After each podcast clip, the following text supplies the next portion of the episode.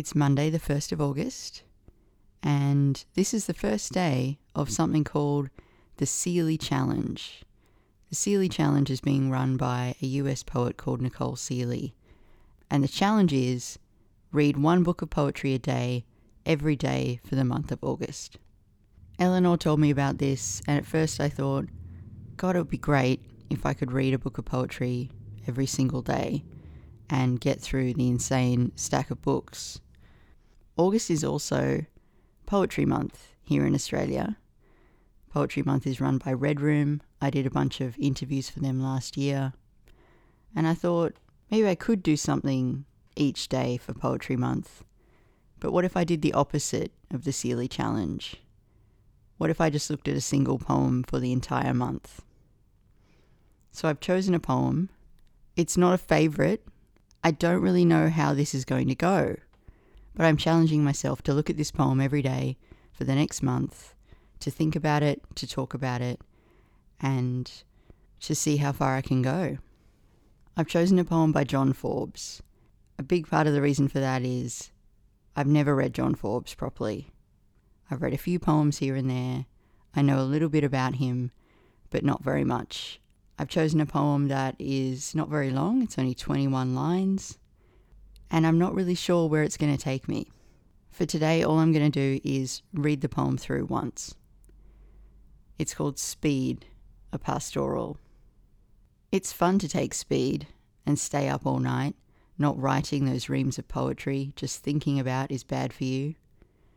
Instead, your feelings follow your career down the drain and find they like it there among an anthology of fine ideas, bound together by a chemical in your blood that lets you stare the TV in its vacant face and cheer, consuming yourself like a mortgage. And when Keats comes to dine or Flaubert, you can answer their purities with your own less negative ones. For example, you know Dransfield's line that once you become a junkie, you'll never want to be anything else? Well, I think he died too soon as if he thought drugs were an old fashioned teacher and he was the teacher's pet, who just put up his hand and said quietly, Sir, sir, and heroin let him leave the room. I chose not to choose life. I chose something else. And the reasons? There are no reasons. Who needs reasons when you've got heroin? Here we are in Carlton Gardens, which seems like as good a place as any to discuss the Australian pastoral. So, what's a pastoral? Poetry Foundation says the pastoral poem faded after the European Industrial Revolution of the 18th century, but its themes persist in poems that romanticize rural life or reappraise the natural world. This poem very definitely doesn't do either of those things. This is a poem about taking drugs, watching TV, ignoring poetry, and dying early. So, is the title just a joke? The other thing I was thinking about in terms of the pastoral was this poem from Evelyn Araluen book Drop Bear. I probably don't need to tell you to read Drop Bear, but I will anyway. Read Drop Bear. You have to read it. This poem, it's a relatively long one. It's called To the Poets. And there's a passage in here that directly addresses this whole thing. Evelyn writes, You cannot redeem the pastoral. You cannot kill it and wear its skin. You cannot put back into the earth what you've taken from it. You've disturbed the ancestors. The words are wounds, and that's done now. Accept it learn it anew. I've had enough of your grief and your pot planting in our land. These are the dreamings we have now. Did you listen? Do you understand that the land doesn't need any of us? So is Forbes trying to redeem the pastoral at all here? Or is he trying to destroy it once and for all? If that's the case, he'd probably hate to know that pastoral poems are alive and well everywhere in Australian poetry. The Misty Cow poem, as I once heard them called. They really do grow like like weeds.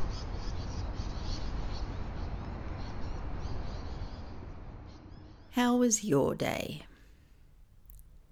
Mine involved a five hour workshop on staff survey results.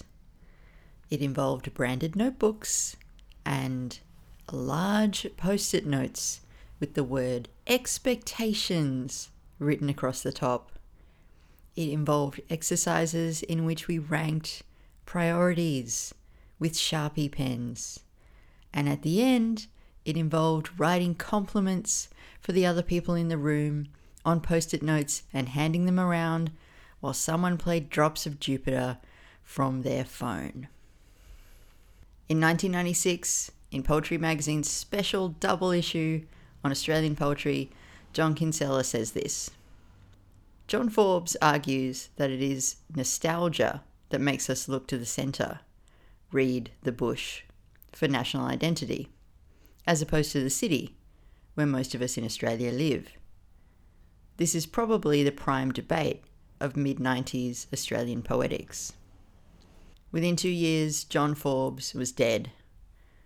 He died at his kitchen table of a heart attack.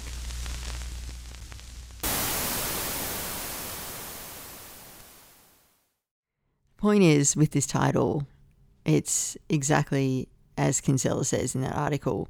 If you're going to write a real pastoral about misty cows, that's a nostalgic move maybe even a disingenuous move if you're a poet who is living in a city like most Australians do. You know, we don't live in a land of sweeping plains and ragged mountain fucking ranges. We live in cities. And sometimes in those cities, a fun thing to do is to take some drugs. It's fun to take speed and stay up all night, not writing those reams of poetry just thinking about is bad for you. Choose good health, low cholesterol, and dental insurance. Choose fixed interest mortgage repayments. Choose a starter home. Choose your friends. Day five, I decided to get a bit of help with those first four lines.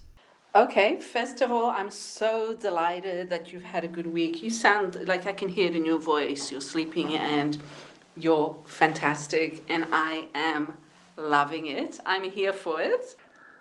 So I'm looking at the first four lines of the poem, and it's so, it's it is it's so us. Um, it's that angst which I mean we laugh about it, but actually it's really really important, and it's also there's a there's a danger involved in writing poetry and the way it gets it's it has an insidious way of getting to the poet's mental health in both positive and negative ways and i recently listened to jericho brown as saying that people instinctively know that poets are dangerous. He calls poets, he says, poets to non poets are hugely problematic because we are asking ourselves questions that those other people have been avoiding their whole lives. And I think there's something, John Forbes is pointing to that. Uh, he's pointing to the fact that it's so hard to write really, really well because so much of it is going deep into yourself and your feelings and thoughts that you'd rather not look into. They're very difficult. That it's easier to give yourself up to drugs and die. like, that's a better option day six. Yeah, I don't know. I feel like it's not so much that Forbes would be afraid of looking within himself and afraid of what he would find. I think it is about wanting to write the great poem, like wanting greatness, wanting immortality. And just thinking about that is pretty horrifying. So why wouldn't you just take speed and stay up all night instead? I'm going to move on from these lines, but I just wanted to say too, I really love the the rhythm of the first two. It's fun to take speed and stay up all night. And then the way that gets broken in the next two, it gets kind of expanded out.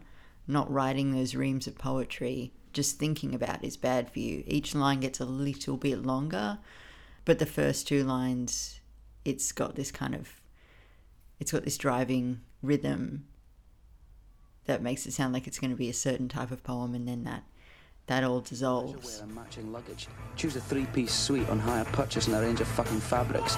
Choose DIY and wondering who the fuck you are on a Sunday morning. All right, Sunday fun day. This next bit kind of all happens at once in between two dashes. He goes for a big indentation on the next line, and then he begins.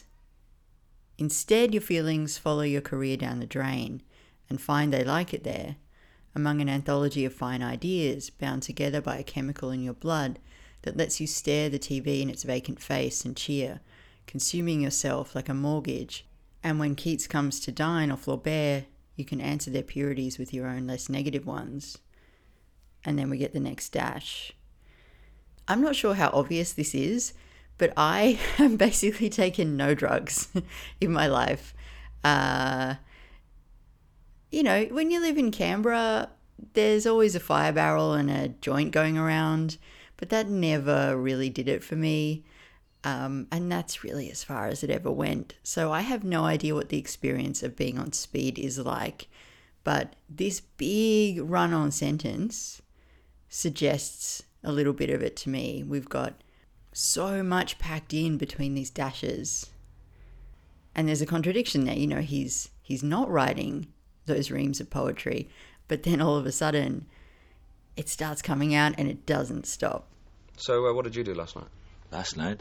Last night was an A1 tip top clubbing jam fair. It was a sandwich of fun on ecstasy bread wrapped up in a big bag like disco fudge. Doesn't get much better than that. I just wish sometimes I could control these fucking mood swings. All right, it's Monday, 8th of August. I almost forgot that I had to do this today. this, is, this is getting hard. Um, I really want to bring in at this point a very beautiful article published in The Meanjin in 2016 by Kath Kenny called The Gifts of John Forbes.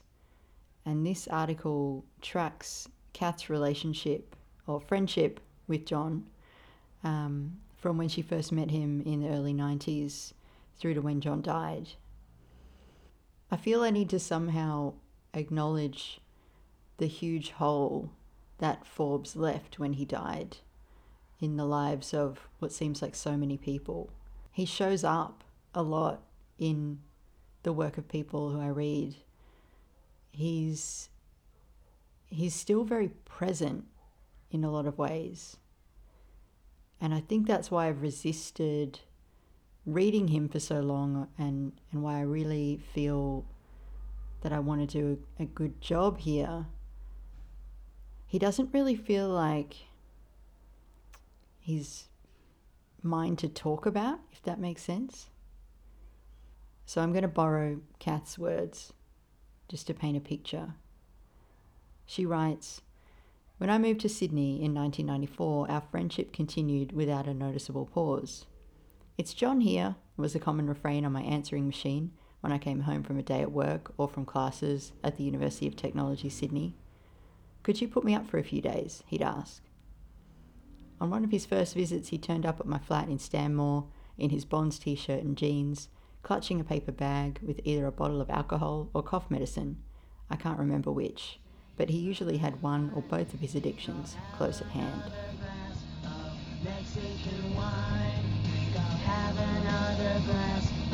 Mexican wine.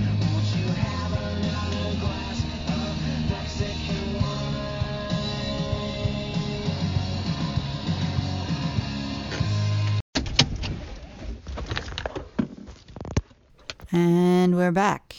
It is Tuesday, the 9th of August. I'm just going to try to tackle the first few lines of this, what I'll call the down the drain section. Instead, your feelings follow your career down the drain and find they like it there among an anthology of fine ideas. Probably good to notice those little chimes feelings, career, ideas. I had a dim recollection that Anthology of Fine Ideas, I felt like it echoed something, and finally realized that it reminded me of a much later poem by Gig Ryan.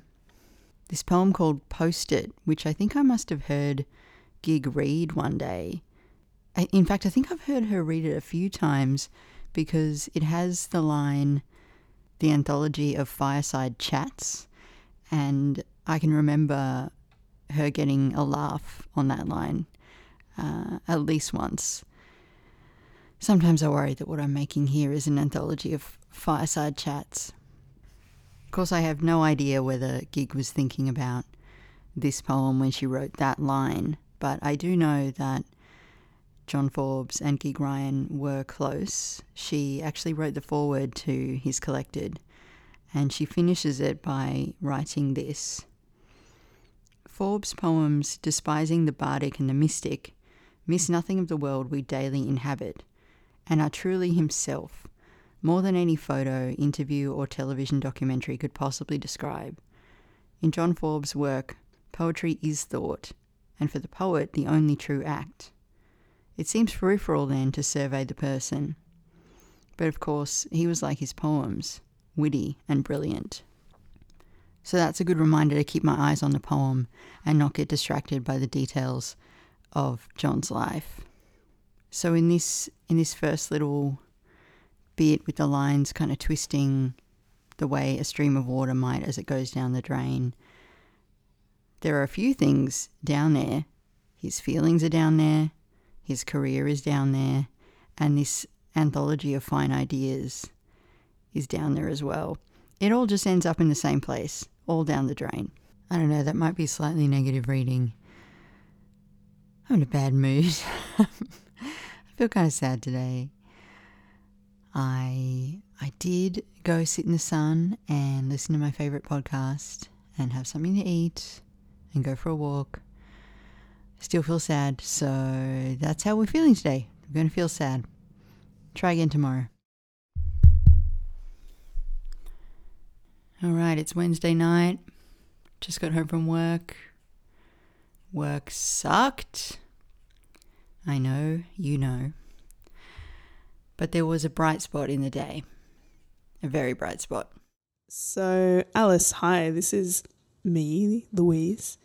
I am giving you an audio response to this poem, Speed a Pastoral by John Forbes. My God, listen to that voice. What a smoke show. Maybe I should introduce myself more formally. Hi, I'm Louise Carter, and I am reading Speed a Pastoral by John Forbes for Poetry Says with Alice Allan. I'm interested in the work of John Forbes. I admire him in a kind of a vague way. It's just sort of built into my Australian poetry DNA that he is an impressive slash somewhat legendary kind of guy. I remember name drop here. I remember talking to Luke Davies about him when I met him in 2015 and he talked about how John Forbes was a he was a removalist by trade. You can correct me if I'm wrong on that, but I, that just always stuck in my brain as really kind of poignant and interesting that a poet would be moving furniture. And I know we said we were going to stay away from the biographical detail, but this is interesting. It's very heavy duty, physical, boring job, and then going home and writing poetry. I, I mean, I'm always uh, looking at people with jobs and thinking maybe I should do that because I still don't really know what I'm doing with my career. But anyway, that's all a digression. Lou said so many amazing things. I'm going to need to come back to her a few times, I think, this month. Uh, I'm going to want to come back to her a few times. But she's actually gone back to the title and relates it to another poem which I'd never heard of before. I have to say, when I first saw that title, I was slightly disappointed that the poem was actually about speed the drug. It actually didn't cross my mind. When I read it, I thought it was about actual motion, and I was immediately reminded of a poem by Jaya Savige that appears in his uh, 2014 chapbook, Maze Bright. And the poem's called Wingsuit Journal, and it's about, I think it's about hang gliding. Yeah, I mean, the first line of this wingsuit journal is Sugar glider, eat your sweet heart out. I'll read, I'll read the sequence. So it goes If you're picnicking by the dip into the mile long poplar run, my swoop is truly terrible to you. Some pissed off Apollo, a horrible picture of insistence, the willingness to risk annihilation for the thing that most interests him, which is speed. You are frightened out of your jumpsuit by the fascism of his zoom and forget it is only a sophisticated kind of falling. So yeah, it's that moment in the poem where he says, um, "For the thing that most interests him, line break, which is speed." I always loved that. She's the best. Oh my god. There's a bomb on a bus. Once the bus goes 50 miles an hour, the bomb is armed. If it drops below 50, it blows up. What do you do? What do you do? Okay. Well, it's Thursday now. Uh, it's beautiful sunshine out there.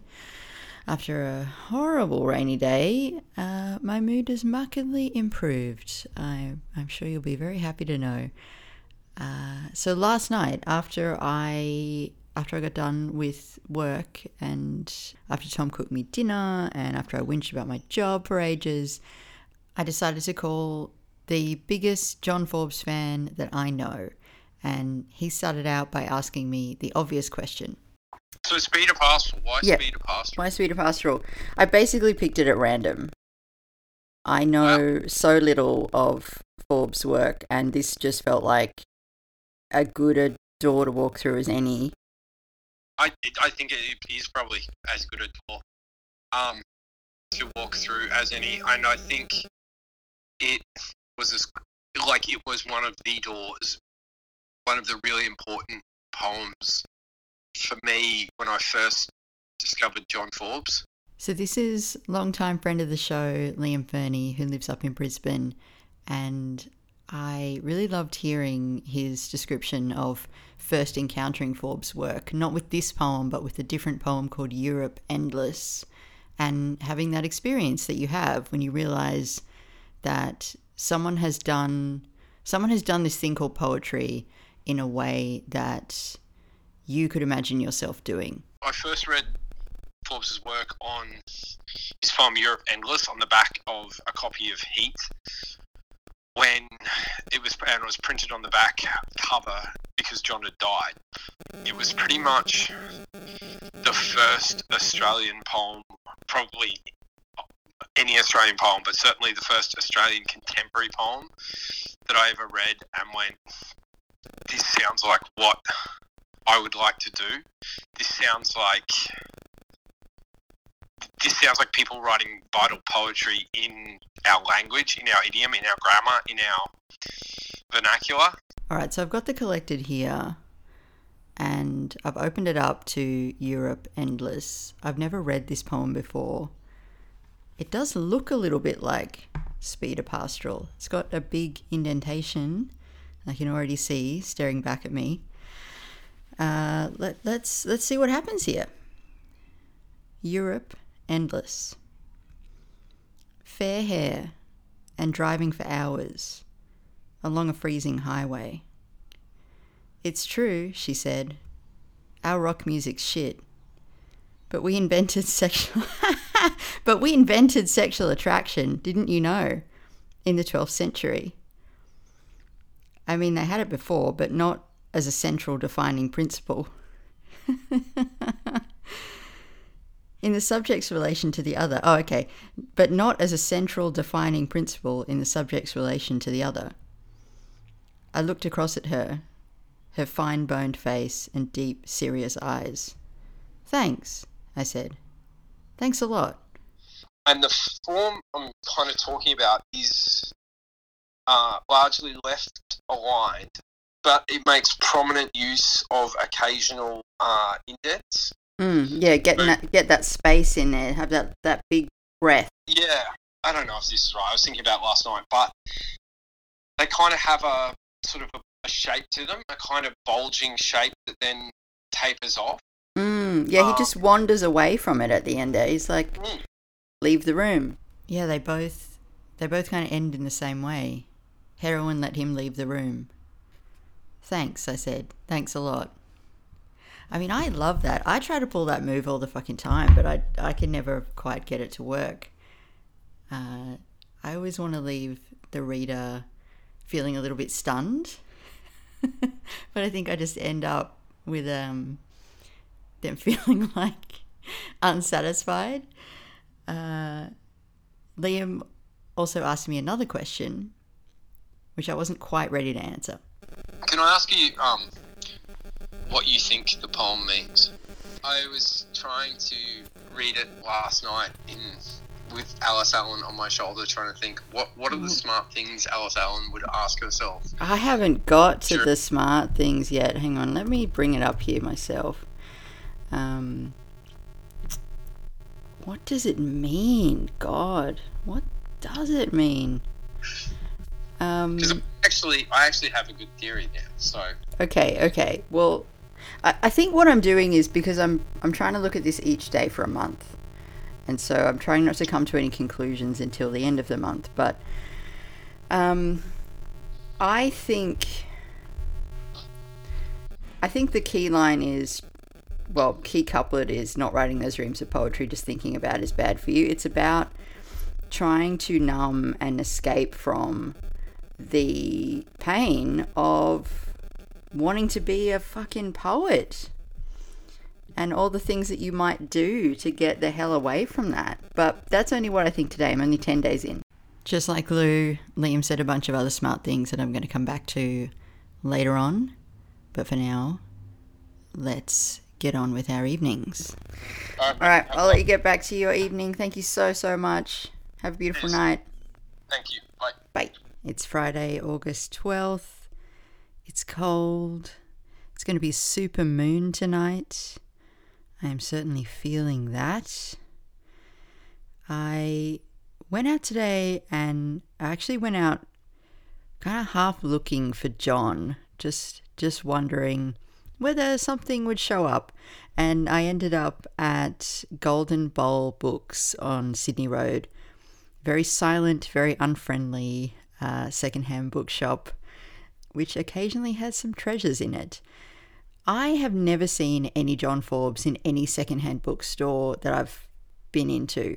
Any city, anywhere in Australia, I just never come across Forbes collections. I don't think that's because they didn't sell. I think it's because the people that own them are holding on to them. So I didn't expect to find any Forbes but I thought there's a good chance, or some chance at least, I'm going to come across him in anthology form. And I ended up with this beautiful, beautiful anthology. Uh, it's a hardcover Oxford Book of Modern Australian Verse, edited by Peter Porter. This copy was sold at readings. The price tag here says 12th of December 1996.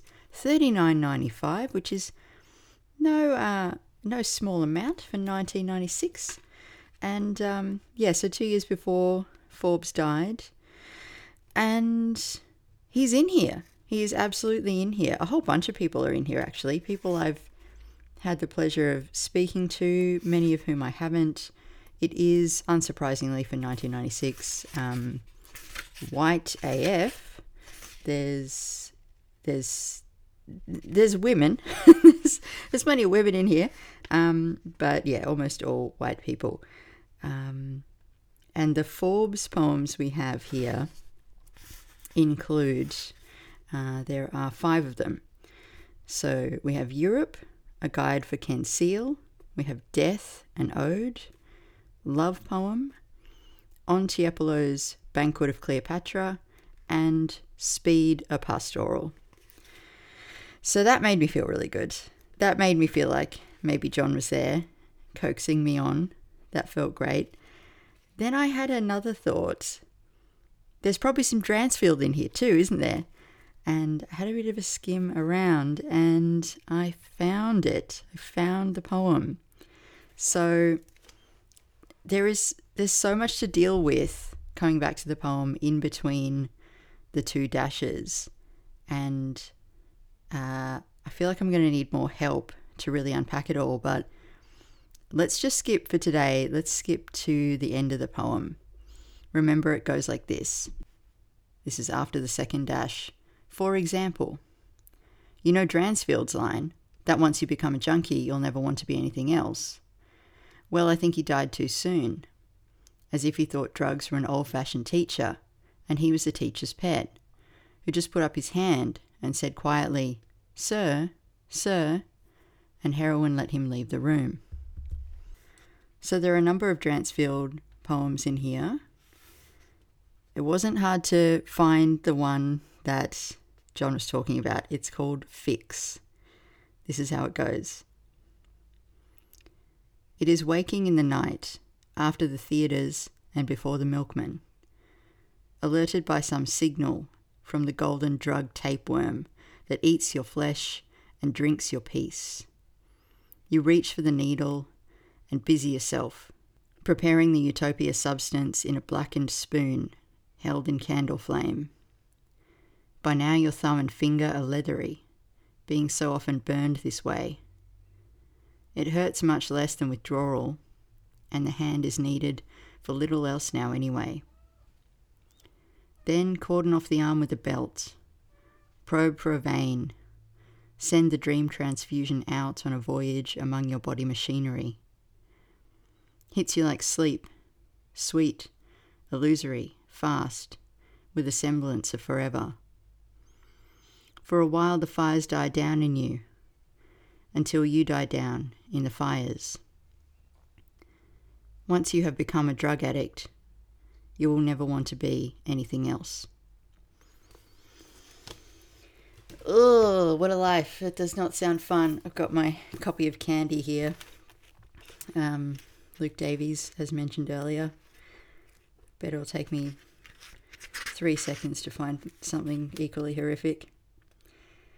That's why on heroin you can spend four hours squeezing blackheads that aren't even there, that you wish were there. Not even the monkeys know such sophisticated pleasures. So you can see how the arrival of crabs would be an exciting event, like a festival. We all want festivals to last, through the night at least. When the itching gets so bad that you actually notice it through the sense numbing wall of heroin, then you know you have a serious infestation. Oh, that's right. This is the point in the book where they both get crabs. Oh boy. uh, I really don't want this episode to turn into some weird, um, like laudatory thing around male poets and male poets who take a bunch of drugs. Uh, it's really not what I'm going for, but that that is what this poem is about to a large extent. Although that said, I did I did take some drugs myself. Good old Nurofen, we love it.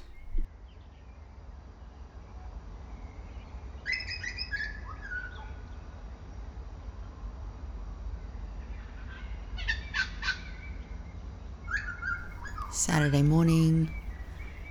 Got up super early this morning. Bit bit nervous. Uh, interviewing Tracy Ryan later today. You would think after six years of doing interviews that you would get less nervous, but turns out that doesn't happen. I was thinking last night, you know, what I was saying about how don't want to make an episode all about, you know, male poets taking drugs and thinking about the fact that this poem is it's a poem about poetry more than it is about drug taking which makes it what they call an ars poetica. That's one of those terms that i i kind of decided on the wrong definition and it's stuck. For ages i've been thinking an ars poetica is when a poet writes a poem that kind of sets out their strategy for writing poetry, but it turns out, uh, having actually checked the definition, that it's just a poem about poetry. I was thinking about that and I was thinking about the fact that Keats shows up a little bit later in the poem. And, you know, we can't know exactly which Keats John Forbes would have read, but we can assume that he's read the big ones. And I was looking at Ode to a Nightingale and thinking about how that's an Ars Poetica as well, in a lot of ways. And yeah, read it through and, and found a really interesting little chime with Speed a Pastoral. Also aware that we're halfway through the episode and I've, well, are we halfway through? 13th of August? Yeah, we're kind of halfway through. Uh, and I've gone from saying pastoral to pastoral. You'll just have to forgive that. So yeah, have a have a listen to this one, Ode to a Nightingale, by John Keats. My heart aches, and a drowsy numbness pains my sense, as though of hemlock I had drunk, or emptied some dull opiate to the drains one minute past, and Lethe-wards had sunk. 'Tis not through envy of thy happy lot, but being too happy in thine happiness, that thou, light winged dryad of the trees, in some melodious plot of beech and green and shadows numberless, singest of summer in full throated ease. That's the first section. Drains, hemlock, dull opiate, it's all there. Oh, Over a draught of vintage that hath been cooled a long age in the deep delved earth, tasting of flora and the country green, dance and provincial song, and sunburnt mirth. Over a beaker full of the warm south, full of the truth, and blushful hippocrene, with beaded bubbles winking at the brim, and purple stained mouth, that I might drink and leave the world unseen, and with thee fade away into the forest dim. Fade far away, dissolve, and quite forget what thou among the leaves hast never known. The weariness, the fever, and the fret. Here where men sit and hear each other groan, where palsy shakes a few sad last grey hairs, where youth grows pale and spectre thin and dies.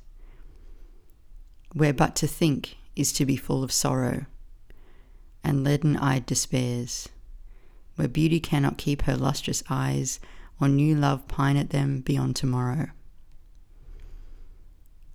So, where but to think is to be full of sorrow. Those reams of poetry just thinking about is bad for you.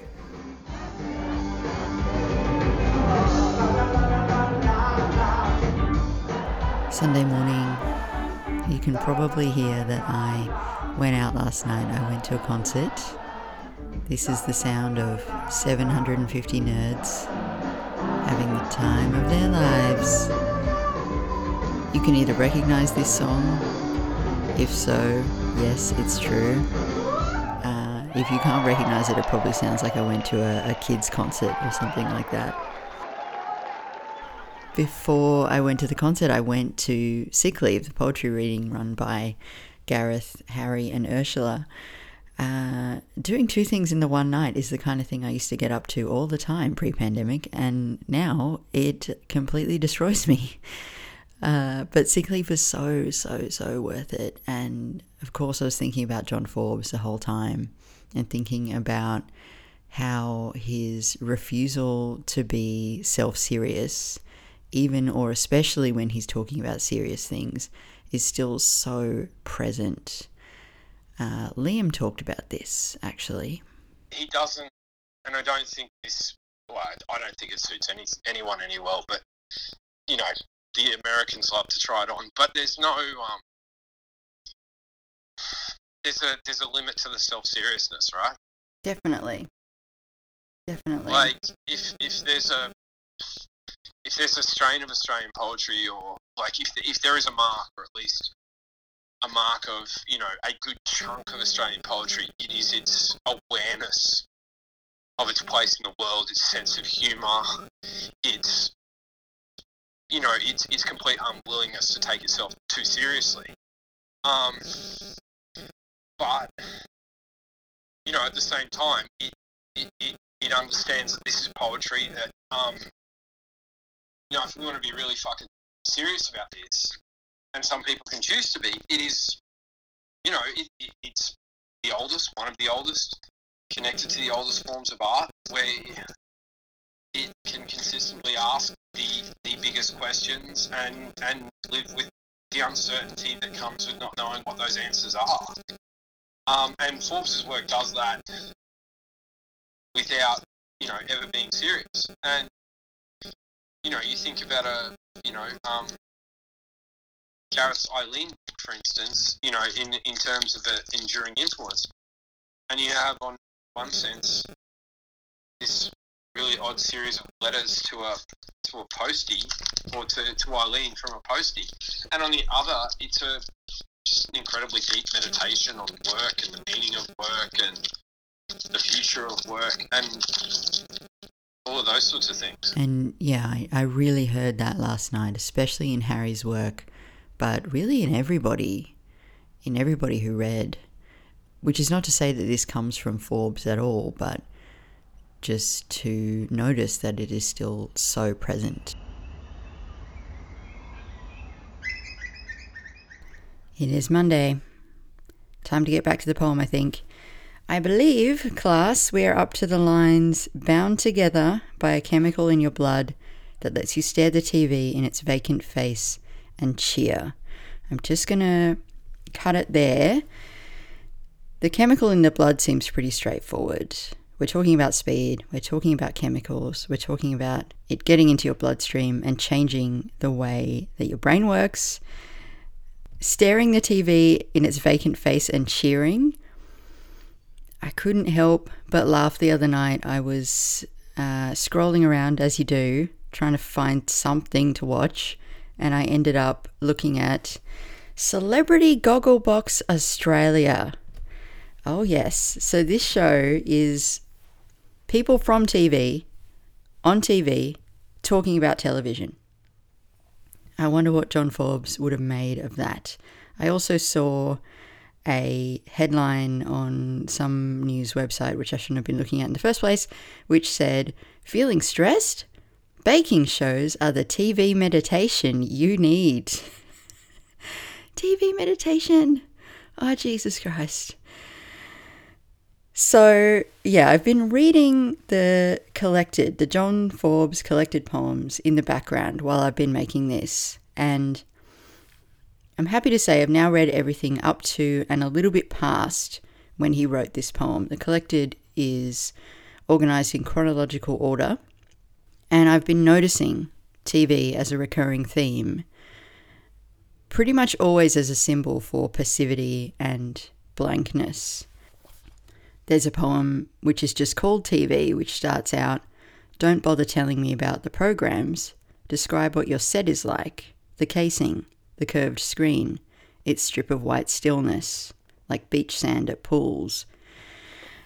There's a poem, I think this is a pretty well known one, Rose Salavi, Celavi, Rose Salavi, uh, which you might know as the Julie poem. He he repeats the name Julie over and over again throughout, and that includes the phrase, she watches osmosis on television, combing her hair. A little further on, there's a poem, Event Horizon, which talks about lost appreciation returning like the ghost on a bad TV. But I think probably the best example is this super weird and creepy poem called Baby, which I'll read before I sign off. Under the pastel shot canopy of daytime TV advertising, a baby is less asleep than she ought to be, given she's just been fed. A jingle begins with a pencil a man doodles at a function with, and to prove the no free lunch theory, big checks date from this. Soon motherhood gets the nod. You pick up a biscuit, soak it in milk, and try to lull the baby. Refused, the pap falls on her bib. She blinks at the bright tangle of toys strung across her crib. You think how beautiful she is, and the soft TV agrees. Okay, we're back in Carlton Gardens. It's Tuesday morning. I'm on my way to work. Thought I would just pause here. I'm really enjoying this. I'm having a really good time. It feels like I have uh, a friend following me around every day. Um, what I'm going to do is uh, cut this into two parts because I think if I put out 90 minutes of audio, uh, that, that won't be popular. So I'm going to do this, yeah, part one, part two. This will be the end of part one, Tuesday, August 16th. Uh, I thought I'd end this bit just by seeing how much of the poem I have. It might be none, it might be all of it. Let's see. So, Speed a Pastoral. It's fun to take speed and stay up all night. Not writing those reams of poetry, just thinking about is bad for you. Instead, your feelings follow your career down the drain and find they like it there, among an anthology of fine ideas, bound together by a chemical in your blood that lets you stare the TV in its vacant face and cheer. And then I think we go to Keats and Flaubert. And when Keats comes to dine or Flaubert, you can answer their negative, their negative something with your own more positive ones. Yeah, and then we go to the Dransfield bit. It all hinges together in this really cool way. Um, hopefully, I'll have it by the end of the month. If you've listened this far, thank you. Thanks for following my strange experiment here.